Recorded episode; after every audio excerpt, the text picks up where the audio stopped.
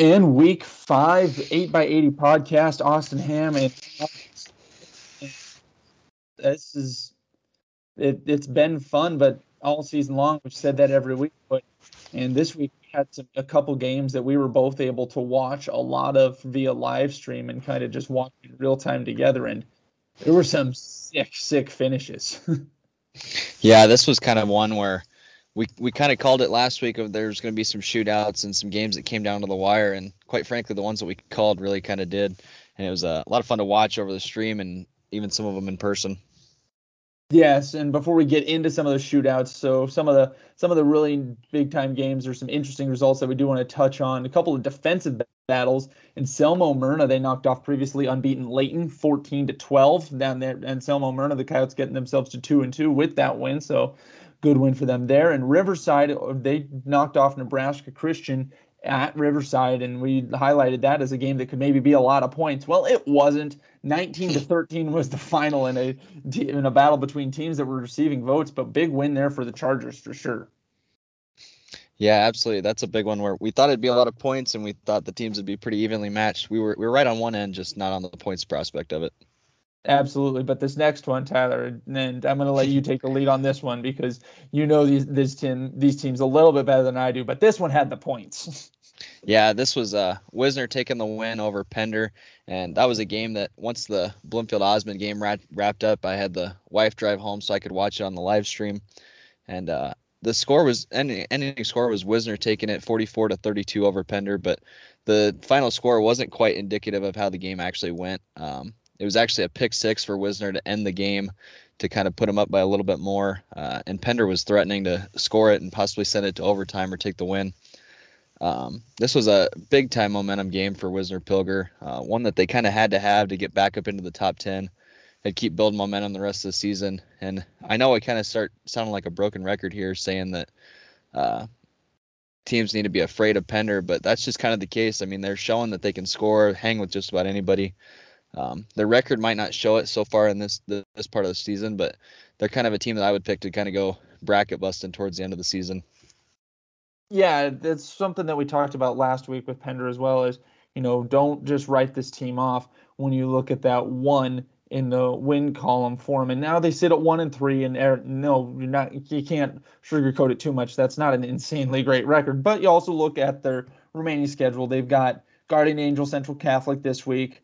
That's an 0 4 team. They've got 1 and 3 Bancroft Rosalie next week, and then they've got 0 4 Lyons Decatur Northeast after that before they finish the season with the top 10 ranked Stanton team. But so you're looking at three very, very winnable games in the next three weeks here for Pender. They get themselves back to maybe to get themselves to at least four wins and then have themselves positioned to try to again i wouldn't write them off as for a chance to upset stanton there in the season finale next one we want to get into, and this is this is probably the biggest and best game of the week in eight man football in the state of Nebraska, and that's Thayer Central knocking off Palmyra. This is a battle of top 10 teams, and it lived up to the billing. Final was 48 to 36, as really Thayer Central was in control the entire time. Yeah, absolutely. So I think we kind of gave Palmyra our kiss of death when we were hyping them up last week, talking about how they were a contender to uh, knock off some teams and go undefeated to end their season. As we know, they can't can't quite get into playoffs this year because of the whole opting down deal. Um, but Thayer Central winning this game was huge for them, not just moving up the rankings, but showing that they can beat uh, one of the legit teams that you, quite frankly, you won't see teams like this until you're probably second, third rounds of playoffs. And uh, so this has got to be a massive confidence boost for Thayer Central. Yeah, this is a this was like a quarterfinal or semifinal quality football game for sure. And if you want to learn a little bit more about it, I would recommend folks, if you're listening, to go read a story that Will Rogers from the Hastings Tribune put up. He was at this game, and so he did a great job reporting it and you know he breaks down the game and also get had some really great background there on that Thayer Central squad and I didn't even know this prior to reading his story. Uh, this is a team whose head their head football coach left for Hampton late in the school year last year, and so it wasn't until this summer that they tracked themselves down a football coach, and it was uh, Coach Howens is his name, and I believe, according to the story, that he hasn't coached since the 90s. Has transitioned this team from a team that threw the ball over 120 times last year and made the playoffs with that to a team that now through four games with an undefeated record they've only thrown the ball seven times it's just a completely different team over there at Thayer Central than what it's been the last couple years and do they have it rolling so again I would just really recommend everybody to hop on that Hastings Tribune site and read that story from Will Rogers a game in our own backyard, or at least our old your backyard and the backyard of our old stomping ground, Tyler. Wausa went down to Creighton, and this was circled as a big time game. News Channel Nebraska was on hand. Everybody kind of saw this as something that could be really, really exciting and interesting. And Wausa just absolutely cruised to that 34 0 win. Yeah, that was kind of a shocker to me. Somebody was uh, trying to listen to it when we were over at the Bloomfield Osmond game, and somebody said the score was 28 to 0 at one point and i kind of had to double take and say are you listening to the right game? And they said yeah it's on creighton radio. And uh, quite quite frankly it definitely kind of blew me out of the water. Uh, but this Wausa team's very very efficient. We'll kind of get into that talking about the breakouts and certain certain athlete. Um, but they watching the game they kind of seem to have everything going for them um, and quite frankly, it was when they needed it the most. It was when all eyes were on them, like you said, News Channel Nebraska in town, uh, a district rival, kind of a team that's been known for beating Wausa in the past. Um, so yeah, just kind of one. Yeah, yeah. this is this has kind of been a revenge game for Wausa for this year. I mean, this was this was kind of their turn to do the whooping on Creighton this time. Yeah, but when we talk about them getting revenge, I mean, this is a Creighton team that's beat them pretty bad in years past. They got a big time win here, but the schedule is only going to get tougher. This is a Wausa team that's remained unblemished thus far, but you've still got why not? you've still got Bloomfield. So you, Wausa certainly has everybody's attention after that win. Can they keep it rolling? This game out west, you and I both watched. We we were, I think you and I were more hyped for this game than just about any other game on the schedule, honestly, and that includes that Thayer Central Palmyra game. We were just really excited to see South Loup take on Sandhills Thedford. And this is another one that we got to stream on Thursday night. We got to both watch it a little bit in real time together. And South South Loup gave Sandhills Thedford a fight, but ultimately fell 32 to 22. But I thought this game certainly lived up to what I had hoped for from it. Yeah, absolutely. I, I kind of love these Thursday night games because we don't have all the chaos going on of all the different games on Friday night. So it's nice when you get a matchup like this on a Thursday night. Um, in fact, I was watching this one over the NFL that night. Um, I kind of called my shot a, a, week early, I think, on uh, freshman Connor Paulson for South Loup. We were watching as we were watching the game. It looks like he's kind of kind of got the build that doesn't quite run like a freshman. I mean, he's kind of kind of got passes the eye test, like you were saying when we were watching it. And uh, I think if he just kind of would have broke one during that game, it would have completely changed everything. But didn't didn't quite get it. So I'm kind of keeping my eye on him coming up. Um, but they're going to be taking on a tough defensive team this week in Leyton. Um, so we'll see if South Loup bounces back. But man, Sandhill Thedford, they were they were in control of that game from from the get go. It looked like. Yeah, and Sandhill Thedford is a team that they lost a lot from last year. People still had pretty high hopes for them. Opened the season with that big win over Burwell, and then they had that big time loss to Hitchcock County, and I don't know. It just doesn't feel like they the Knights have been able to really get that momentum. Certainly not from a polling and voting standpoint that they kind of opened the season with, and even this kind of this win that a win that I'm really impressed with doesn't doesn't seem to have really pushed them up that far. Yeah, it's kind of surprising. Uh, like you were saying, you were impressed. I'm I'm really impressed with their performance in this one. I mean, they they doubled the total uh, yardage that South Loup had. Um, kind of just won won all phases of the game, and I I, I classify South Loup as kind of like when we were talking about Pender, where they're they're a good team. They've just been playing really tough opponents, and so I, I quite frankly I agree with you. Sandhills Thedford should have been moved up a little bit more, but uh, I guess I guess our votes just don't count yet. So no, we haven't earned it. Certainly haven't earned it yet. We're only five weeks in, but we're gonna keep talking no matter what anybody says we've earned. Um, and you want something to talk about, Tyler, this is a town that you're a little familiar with. Did a little student teaching there back in the day, but Elm Creek Buffaloes don't look now, but they're 4 0 in the most spectacular fashion.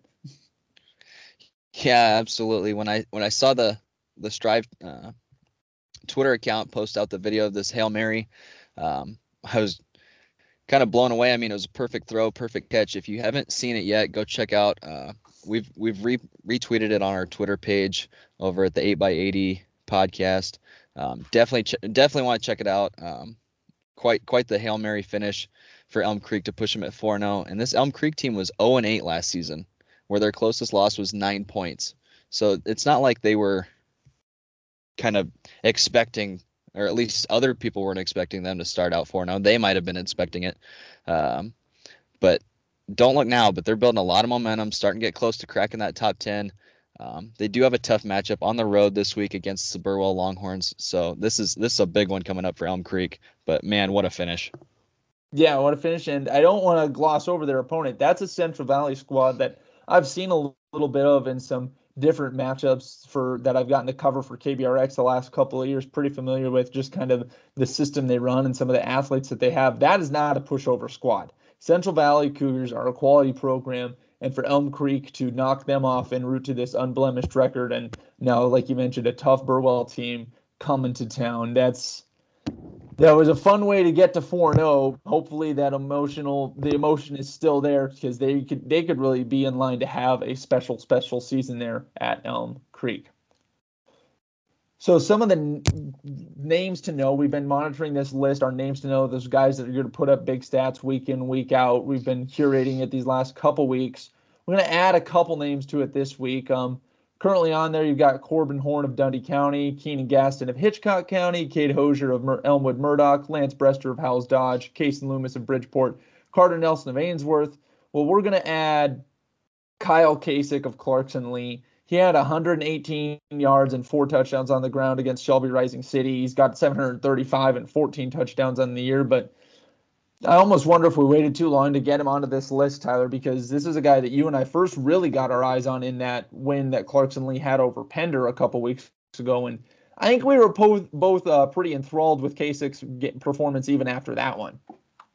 Yeah, I think I think he was he was both on on both of our radars to get into this names to know segment back then, and uh, I, I think maybe we kind of took it for granted because we were just kind of soaking in the the win for Clarkson Leigh, But um, as as you've said over the season, I mean he's kind of proven it. 14 touchdowns, 735 so far. So I mean he's definitely earned his way onto the list. And you you might be right. We might have might have waited a little too long for this one, but I'm glad he's on the list now. Yeah, absolutely deserves it, and he's a big part of that undefeated Patriots record. Uh, some of the individual stat lines that we really want to shout out this week. Let's start with two guys, Tyler, that we're gonna add. That we've each kind of got a guy that we circled and said, I want this guy added to that names to know list. And so I'll, you know, I'll go. Let's have you go first with your guy for the names to know that we're gonna add on here.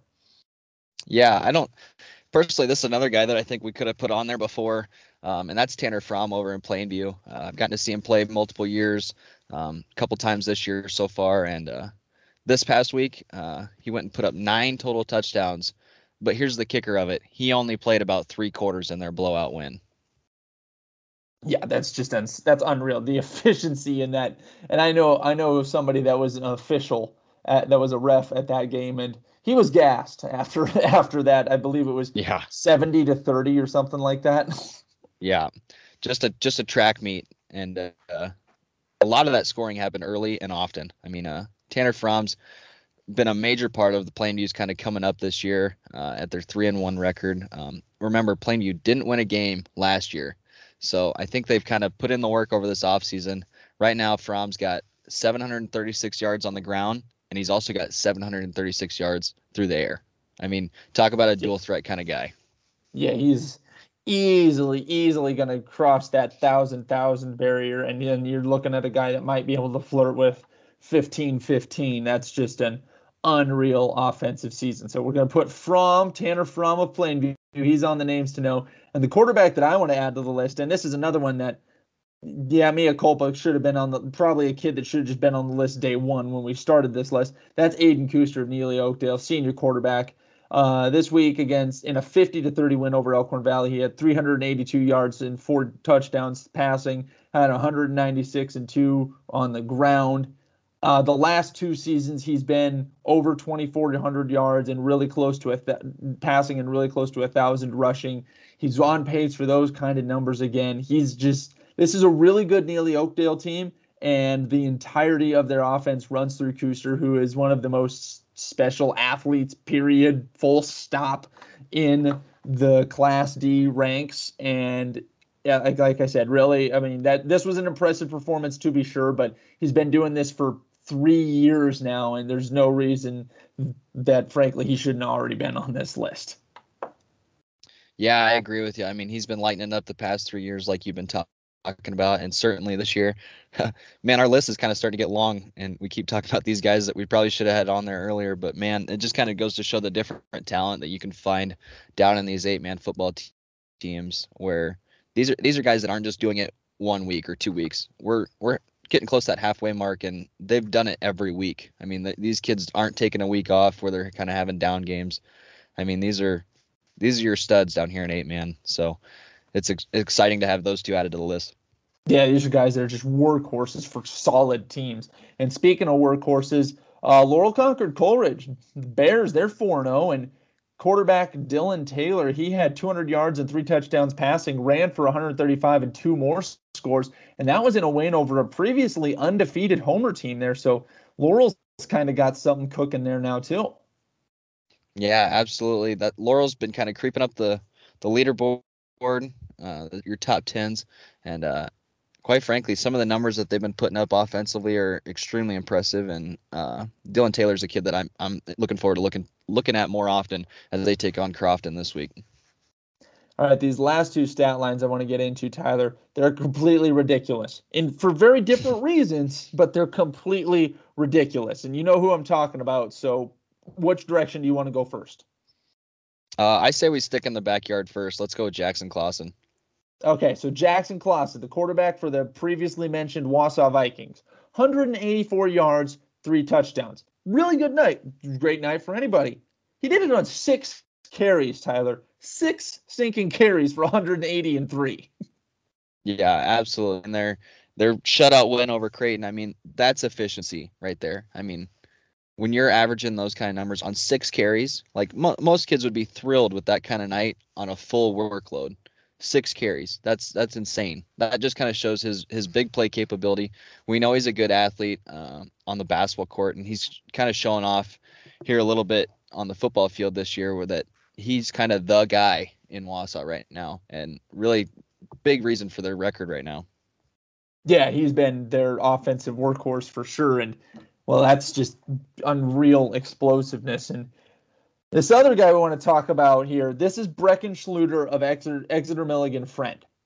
So EMF, they played a absolute rollicking shootout with Freeman. they beat the Falcons 71 to 64. So, but Schluter did absolutely everything for Exeter Milligan Friend in this one. He 36 carries for eight touchdowns, 460 yards. Just that's insane. Unreal. That's a yeah, like you were saying, this is complete opposite, different, crazy stat lines for totally different reasons. The amount of volume. I mean, you were talking about your your buddy that was refing over in the Plainview game being gassed. Brecken had to be gassed with that kind of stat yeah. line. 36 carries. I don't I don't know if I could make it to my mailbox and back 36 times. And that's just that's unreal. And to just continue to not just to grind, because frankly, you can you dig around the stats a little bit, you can find guys who had 36 for 190 and two, guys who were just popping off five, six yards of carry, or even three, four yards of carry, but we're just keep getting fed the ball and just you know pounding it, grinding it between the tackles and in a close game. But no, this was wind sprints, explosive carries, just constant, constant work. And I mean, that number 460, that's you cross into the fours. Like we see some big time rushing games. We'll see guys in the 300s. Rel- most weeks you can find a couple of guys that crack 300 yards rushing. You cr- cross into the fours. That's some rarefied air. Yeah, absolutely. Another another big kicker in this, like you said, it was a 71 to 64 or 71 to 64 win. That means he was probably playing on defense too. So it's an absolute shootout where both teams are making it up and down the field constantly. So they didn't just do it on the offensive side; he also did it on the defensive side. Yeah, he that's just uh, unreal. So some wild, wild stat lines from some upperclassmen here. And again, our stat lines of the week that's Dylan Taylor of Laurel Concord Coleridge, Aiden Kuster of Neligh Oakdale, Tanner Fromm of Plainview, Brecken Schluter of Exeter Milligan Friend, and Jackson Clausen of Wausa. Now, Tyler, for our kind of freshman slash underclassmen breakouts, we had to dig a little bit more this week. We've kind of we talk about guys just establishing themselves and adding themselves to the list for the names to know. But with these breakouts, we've really been making an effort to not have repeats so we can find new young guys that are doing special things. But some of those same young guys have really entrenched themselves as consistent varsity producers. You know, guys like Tanner Biskup uh, or Tucker Biskup of Alma or Gage Headstrom from St. Mary's. But trying to find some different guys, we did a little a little digging this week and you came across a guy from Dundee County that I think we're both really a lot more intrigued with going forward. Yeah, and that's that's Ethan Lotta, third on the team in rushing, second in receiving. Uh, he can be an option when their schedule is getting harder, kind of come coming down the line as they're about to start hitting some pretty tough games. Um, if you're a freshman, the way to get on the field is versatility, whether it's offense, defense, special teams. Just being able to be put into different roles gets you on the field, gets you those stats um, get you noticed by these coaches and kind of get you a bigger role in the offense or defense or whatever whatever way you're trying to get on the field. And clearly, Ethan Lott has figured out how to do that for DCS. As like we said, he was third in, third in rushing and second in receiving. And quite frankly, I think coming up with their schedule, they're going to need him some more. Yeah, they really are. And this is a team that is still really, really good, Dundee County Stratton. But part of the question was they lost some big time production from last year. They've been rolling so far, but you know, they've got a team like Hitchcock County coming up on the schedule in two weeks. And then from there, you start to look at what can you do in the playoffs and anything that you can do to be more multiple, to have different ways to win, to have different ways to be explosive. That helps you win those postseason matchups. And Latta looks like he's going to, if they're going to have that, he's going to be a big part of it. This other kid, he's a sophomore. This is only the second sophomore we've put on, on breakouts, Tyler. And I think that's probably why we had missed him because, I mean, this is a quality Arapahoe team, and William Shaw's been the lead back for him all year long, putting up pretty good numbers. He just slipped through the cracks on us being a second year player. Yeah, being a second year player, like you were saying, he slipped through the cracks. But um, as we were looking, we couldn't find any stats for him for his freshman year. So pretty pretty sure he's kind of new to the team. Um, or new new to his role at least, and he's on pace for over a thousand yards and two or and 20 touchdowns for, like you said, a solid Arapahoe team. Yeah, this is a Arapahoe team that I think went nine and one last season. So, but they were super, super upperclassmen laden. They were a really talented team, but again, that probably buried some guys. You saw like a freshman like Shaw. When your team's that quality with that many upperclassmen, it's just hard to get on the field. And it's cool to see him now stepping in and being that guy and keeping this team on their winning ways. So again, our breakouts for the week, that's Ethan Latta of Dundee County Stratton and William Shaw of Arapahoe.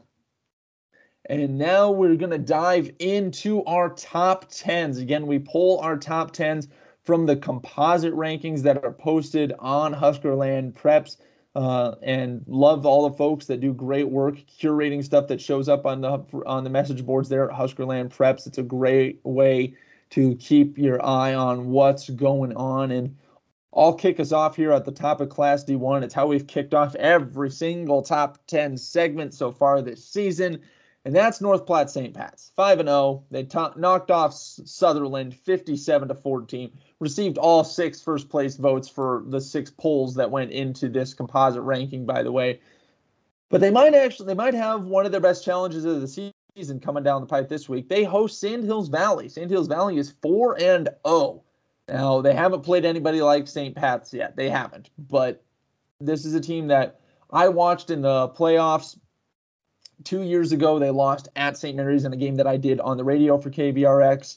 They showed a little bit of explosiveness. So, guys that were sophomores that year, uh, they had a tight end slash receiver who had a I believe a 70 yard touchdown in that one. His name's escaping me right this moment, but he's still on the squad. I know he's still there as their leading receiver.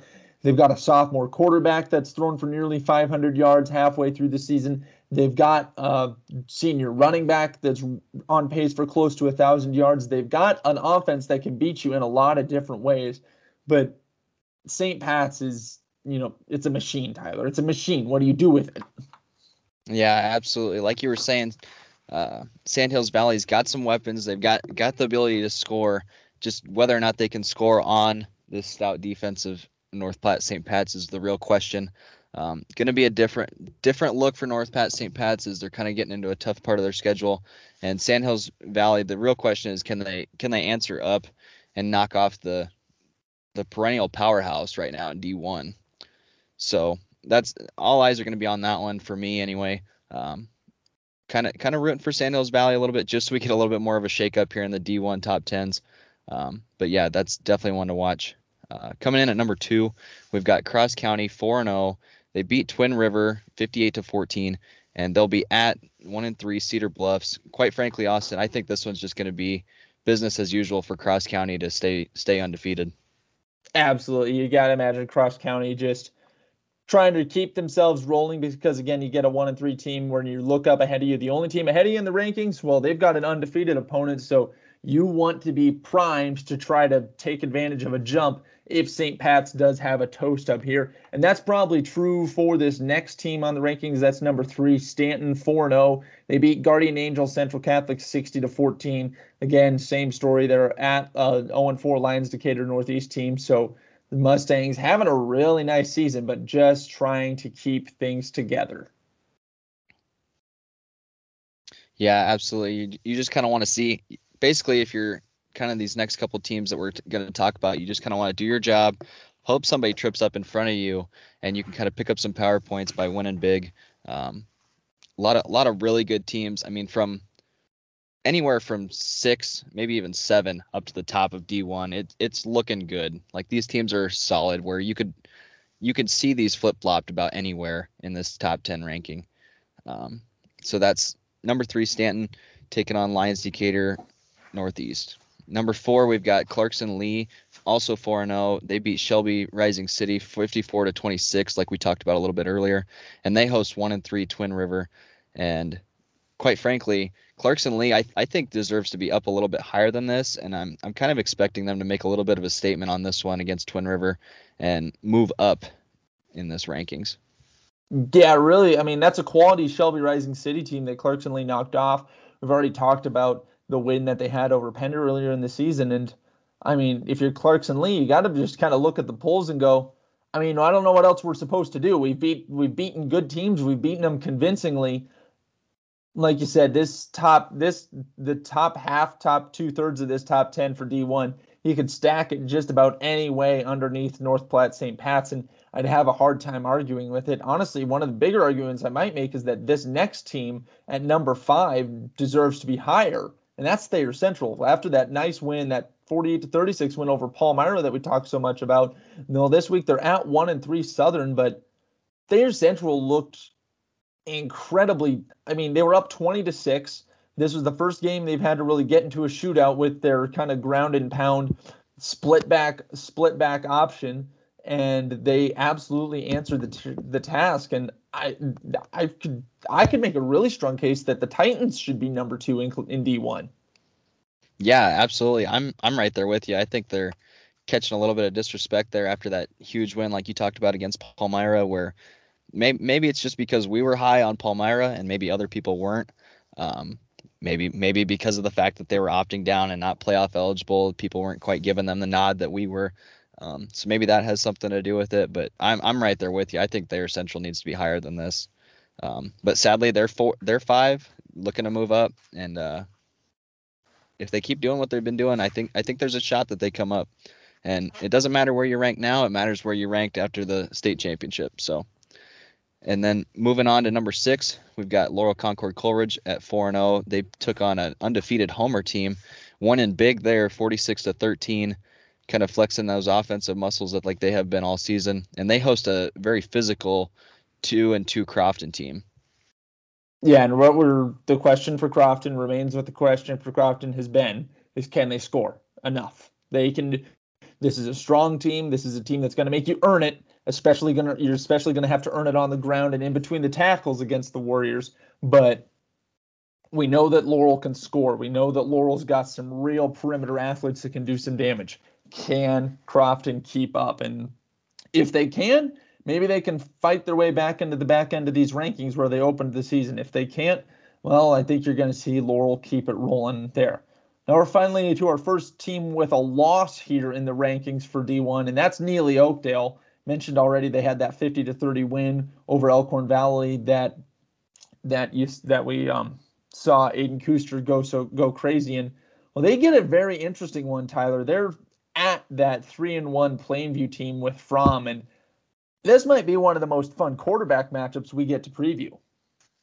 Yeah, not not just uh, one of the top quarterback battles that is going to go on here. These two are leading their teams in multiple categories, including tackles. So you know that these two are going to be going going at each other all game, early, often, throughout the whole entire thing. This is this is kind of one where it's going to be which team is surrounded the best by these two stud quarterbacks. I'm so glad that they got onto our breakout lists or our names to know. And uh, this one's gonna I I personally think this game right here is going to be a big one where they kind of go back and forth. Going to be another one of those shootout style games where it's going to come down to basically the last couple possessions. Um, I, I, just want to point out, highlight the fact that Plainview was 0 and 0 and 8 last season, and now they're at 3 and 1, looking to try and challenge uh, the number seven team. And if I if I'm not mistaken, oh no, they're not not quite receiving votes anymore. But I can guarantee you, if they can knock off Kuster and this Neligh Oakdale team at number seven, they'll they'll be shooting up the rankings. Yeah, they'll be more than receiving votes if they win this game. I'm, I'm going to go ahead and say that right now. Uh, next up on the list, uh, it's number eight, Palmyra. They're three and one after that loss to Thayer Central, but they've got an interesting one coming up here as well because that we mentioned Thayer Central grounded pound. They ran the ball and ran it well against the Panthers who now have to take on Exeter Milligan Friend and the guy that we talked about earlier. That's Brecken Schluter coming off the 460 yard rushing game.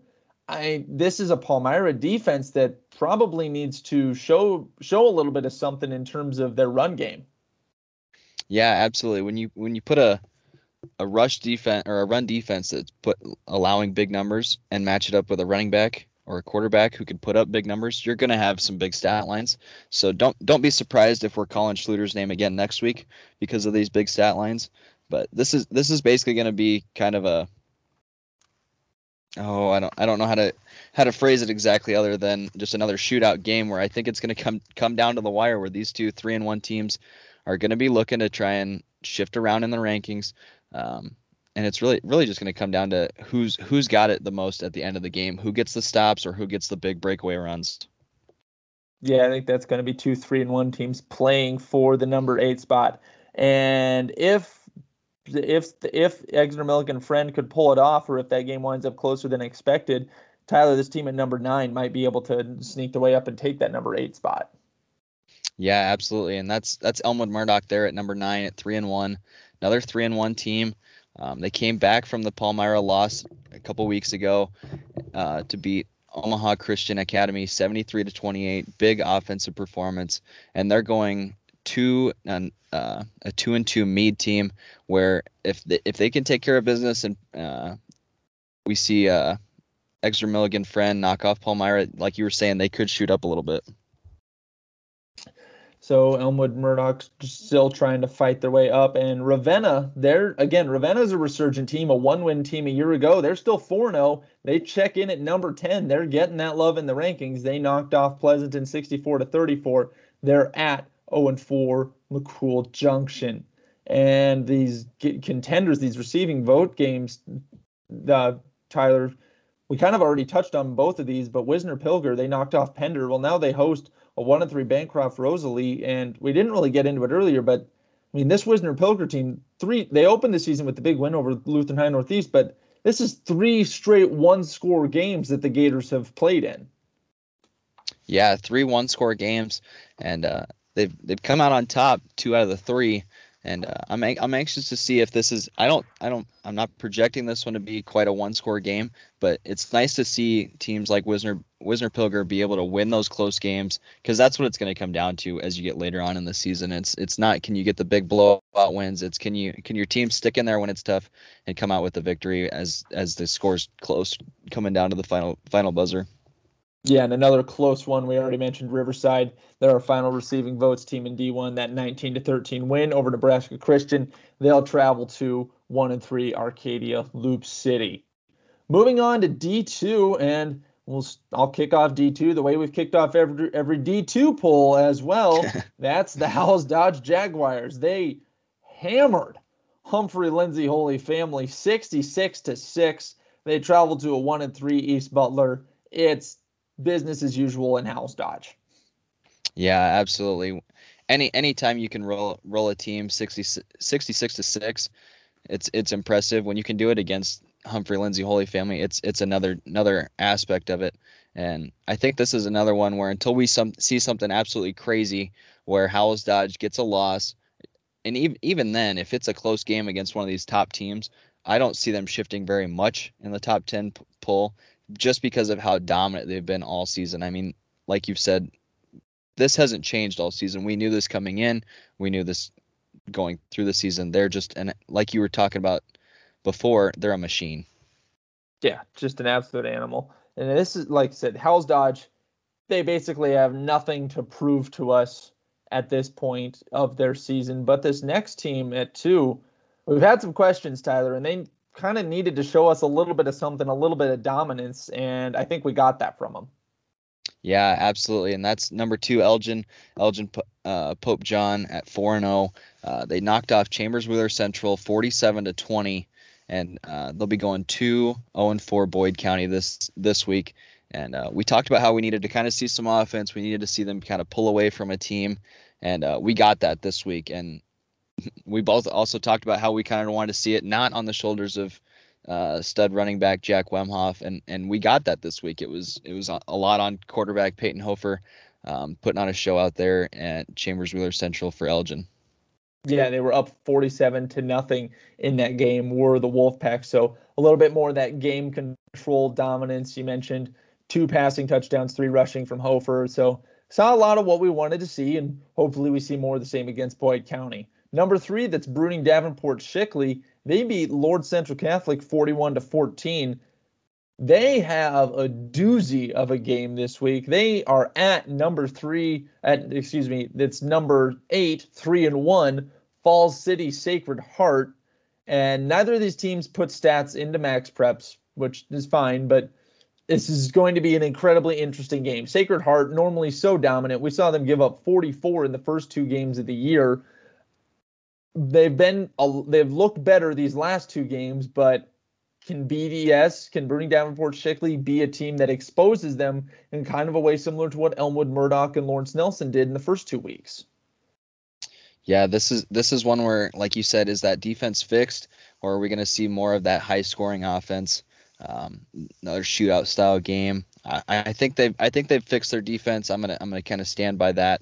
And uh, this is this is definitely one that I think we'll kind of choose who we think is gonna win here towards the end of the segment. Um, but this is this is one where all eyes are on on this one. Uh, moving on down to number four, and that's Hitchcock County at four and zero. Oh. Personally, I think they're getting a little disrespect down here at number four, um, but but they beat beat handily a Loomis team at 68 to zero, and so zero. That's that's Just, the that's yeah. You want to talk about defense is stepping yeah. up and taking care of business. How about as how about a goose egg?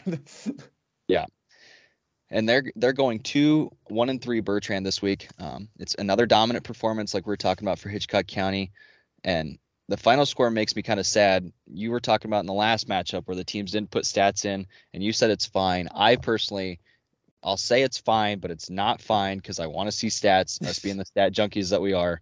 And uh, this one at 68 to 0, I would love to see the stats for Hitchcock County to see. I'm sure they had some guys that could have gotten into our stat lines of the week with that kind of final score, but sadly we don't get those. And so that's that. Yeah, if you want to know how much we respect Hitchcock County, again, they don't put stats in. So we don't have numbers, but senior quarterback Keenan Gaston is still on our names to know, kids to watch list just because we know he's doing it. We just don't have yep. the numbers to back it up. yep. At number five, Bloomfield, they're 4 0. They moved on with a 44 6 win over Osmond, a quality Osmond team, but one that is struggling with health a little bit right now. Uh, they'll host one and three Randolph, and so again, an undefeated team that we expect to just take care of business on their home turf this week. Yeah, absolutely. Bloomfield's homecoming, we kind of expect it just to kind of be business as usual, like you were saying. And if you're Bloomfield, you got to kind of hope that one of these teams, maybe like the BDS Sacred Heart matchup, where Sacred Heart pulls out the win over BDS, and you can kind of shift up a little bit.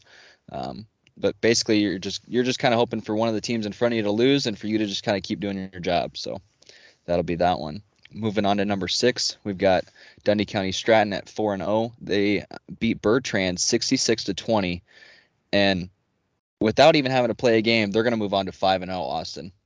Yeah, they get the they get a free win this week. I guess, you know, but Medicine Valley they're having to forfeit. The word is a combination of illness and injuries that they just don't have the bodies to field the team. So Dundee County Stratton, a team that's been cruising all year, they're just gonna keep on cruising, and they'll get an off way off week, which an unscheduled off week that gets you a chance to maybe heal up a little bit during the football season. Don't write that off by the time we get to the end of this thing because a midseason extra bye week certainly doesn't hurt.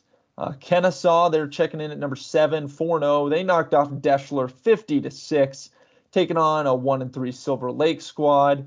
And then we'll just keep it moving here. Number eight's that Falls City Sacred Heart taking on Bruning Davenport Shickley again Sacred Heart three and one. But at number nine, this was a team that I thought might get challenged, Tyler, that faced an undefeated opponent themselves. But boy, oh boy, did they roll.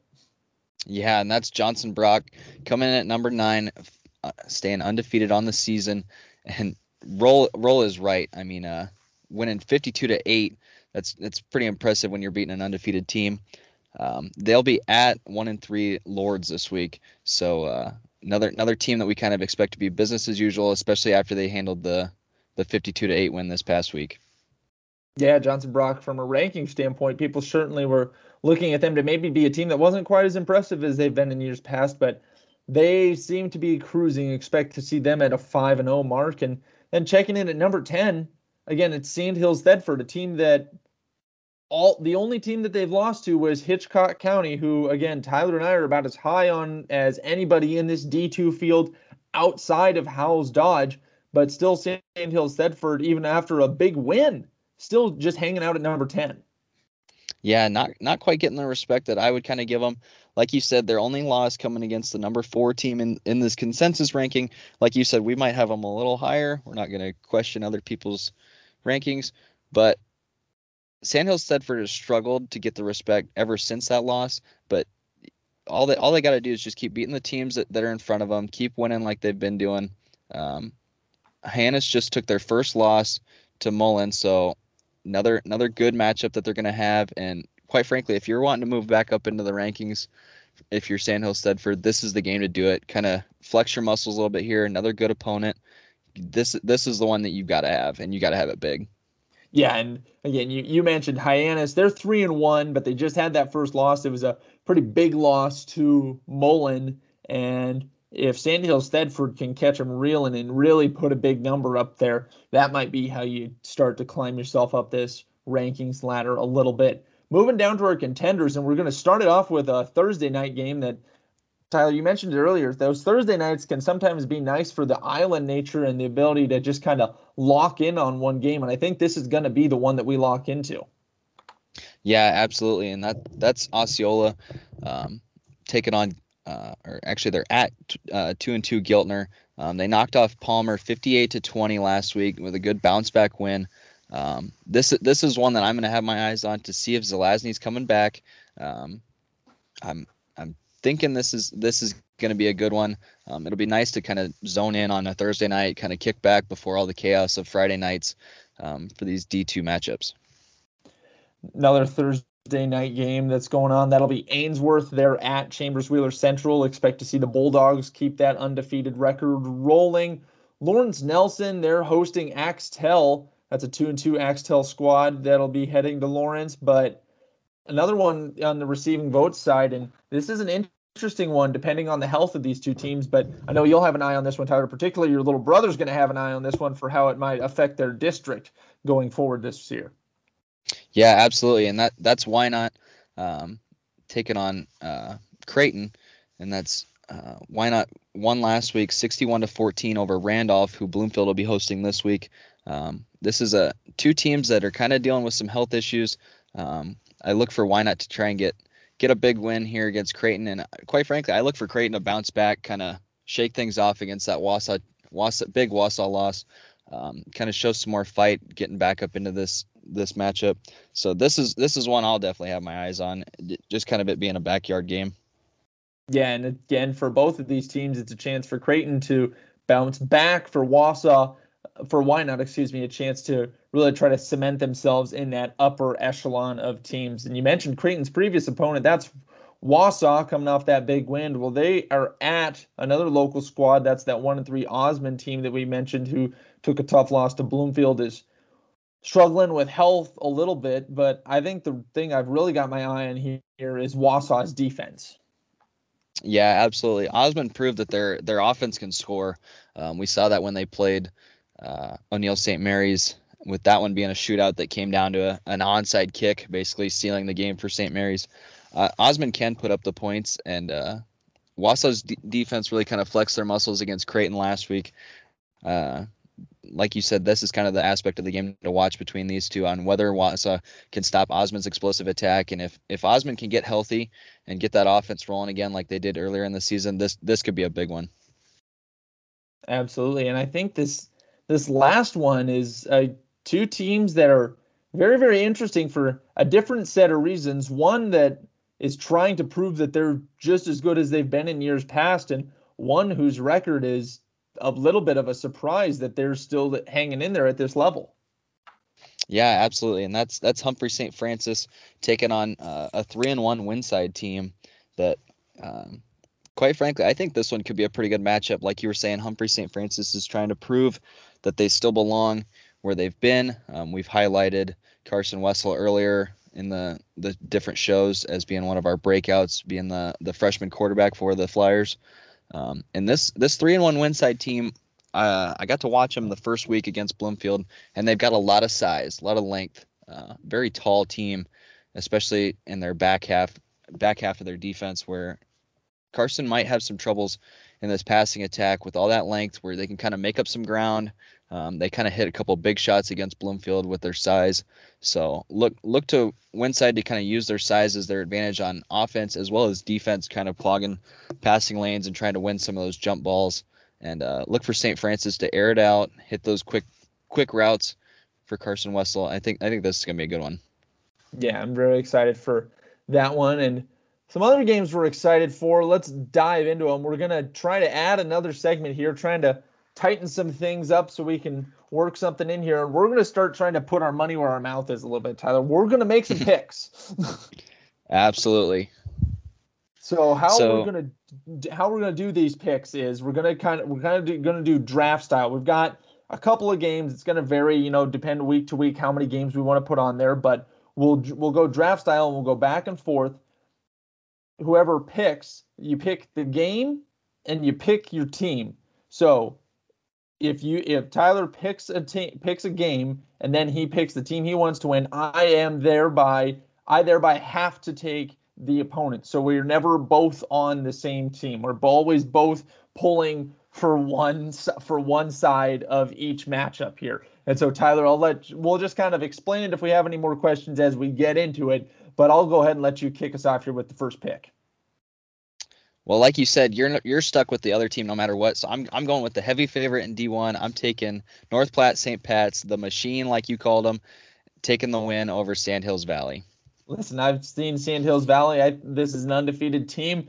You're gonna force me to ride with an undefeated team. Things could be worse. That game's gonna be at 7 p.m. in North Platte, the local station out there. They normally cover most of the uh, Irish road games. It looks like they won't may not have a live stream for that one there at home. But that puts me up on the clock and I've got another one that we've already talked about tonight, and I'm going to go with Neligh Oakdale. I'm going to take the Warriors over the Plainview Pirates in what we both expect to be a big time shoot 'em up style game. Hey, that's fine. I'll gladly take the wife's alma mater, the Plainview Pirates, gladly. Like you're just you're just putting me in positions to win here. I was gonna pick them anyway, them being the underdog, so you just made it easier for me. So I appreciate that very much. Um, this, like you said, this is a big one that that we're keeping an eye on. Two stud quarterbacks going back and forth at each other all night. Um, if you want to try and catch that game, it's going to be on at 7 p.m. Friday night. Uh, look up Plainview's YouTube. I think it's Plainview Pirates YouTube, something something along those lines if you search that, you should be able to find it. And th- this is a game you're going to want to watch. This is two stud D2 or stud D1 teams, excuse me, going back and forth at each other. And uh, thank you for giving me the underdog that I wanted in the first place. I'm glad you're thanking me now because now you get a pick between our last two games, and these are brutal. yeah, these these two were toss ups, but I think I'm gonna take. Oh man, I'll take uh, Palmyra with the win as the heavy or the favorites uh, against Exeter Milligan Friend. Um, that game's at Friend. Uh, yeah, I'll take the I'll take the the slight favorite in that one. Man, twist my arm into taking a kid who ran for 400 yards. Boy, oh boy, could could be in a worse spot. That game's going to be on 7 p.m. on should be on Striv as well. Again, like Tyler said, that one's live from Friend. And the last game, then I guess out of our pick'em segment, we're just gonna go with go gonna go with four this week, and this one this one is even more. Oh boy, this is tough. I'm everything. Everything in my being tells me not to pick against Sacred Heart. Being from Bloomfield, the nature of Sacred Heart's playoff streak being exactly one year longer than Bloomfield's for the two longest in Nebraska state history, intimately familiar with the continued dominance of Sacred Heart, but I'm going to take the home team. I've got Bruning, Davenport, Shickley. This game's in Bruning. They're the higher ranked squad. I'm, I'm going to ride with the Eagles. so, so just to clarify, neither one of us took an underdog as our as our favorites here. If if you think we're not yeah, trying we're to get an bold. easy point here, and we're not we're not going to take some risks, you're you're probably right. We're trying we're trying to beat each other here. Uh, yeah. But thank you, like you said, a storied program. We also both got excited for the underdogs that we got too. Like yeah, I don't I, don't, think, think either of us is bummed. no, I think this is exactly how this is every team I wanted out of the four. So I think I think this is every team that you wanted out of the four. So I think I, I think we're pretty, pretty well set here. Yeah. I but thank you. I feel pretty good. I'm pulling for Sandhills Valley to do something historic, and everything else feels like every other game here feels kind of toss uppy. So pretty pretty yeah. pleased with where we're at. Yeah, I love it. Thank you for giving me that storied program of Falls City Sacred Heart, like you were talking about. Yeah, it's, it's tough. It's real tough out here, but yeah. Hopefully, we get more lineups of great games as we go here through these last couple weeks of the regular season because this seem we're having more and more fun, finding new and exciting ways to talk about the sport. We're hearing from more and more people on social media and across the state. Uh, make sure if you've got any breakouts, highlights, anything that you think we need to be aware of, either find us on Twitter, Facebook, email us at 8x80podcast at yahoo.com. Um, you should be able to find all of our feeds and everything through all the through all the show links. Tell your friends about us. Or having an absolute blast. Make sure you're uh, liking the liking us, following us on whatever you're listening on. Give us those five star reviews because that is huge. And hearing from everybody and seeing everybody enjoy it, I think that's what keeps us coming back every week, Tyler. Yeah, absolutely. Not, nothing warms our hearts more than when we get a, a text message or a DM uh, or just a message, comment, anything saying saying um, that they appreciate people appreciate the show, um, especially when people tell us where they're from, because obviously we're not we're not sure where everybody's listening from. So it's it's a blast to see the different coverage and see where people are listening from. Um, that's probably my favorite part is just kind of seeing the spread that this has taken. I mean, we kind of figured it would just kind of stay in our backyards a little bit, and I mean we're all the way around from Omaha down to Elm Creek. Um, out west. I mean, it, it's it's been a blast to see all the different people, and uh, it's been been extremely heartwarming. Um, so thank you to everybody who's helped us get to this point. And uh, like Austin said, we're having a ton of fun. Um, we were we were going to keep going no matter what, but just seeing all the different praises really kind of helped push us up up up a little bit more. Yeah. So we're going to keep having fun and we're going to keep coming back. And we hope you join us next week for week five. Again, this is the 8x80 podcast with Austin Ham and Tyler Smith. See ya. Bye.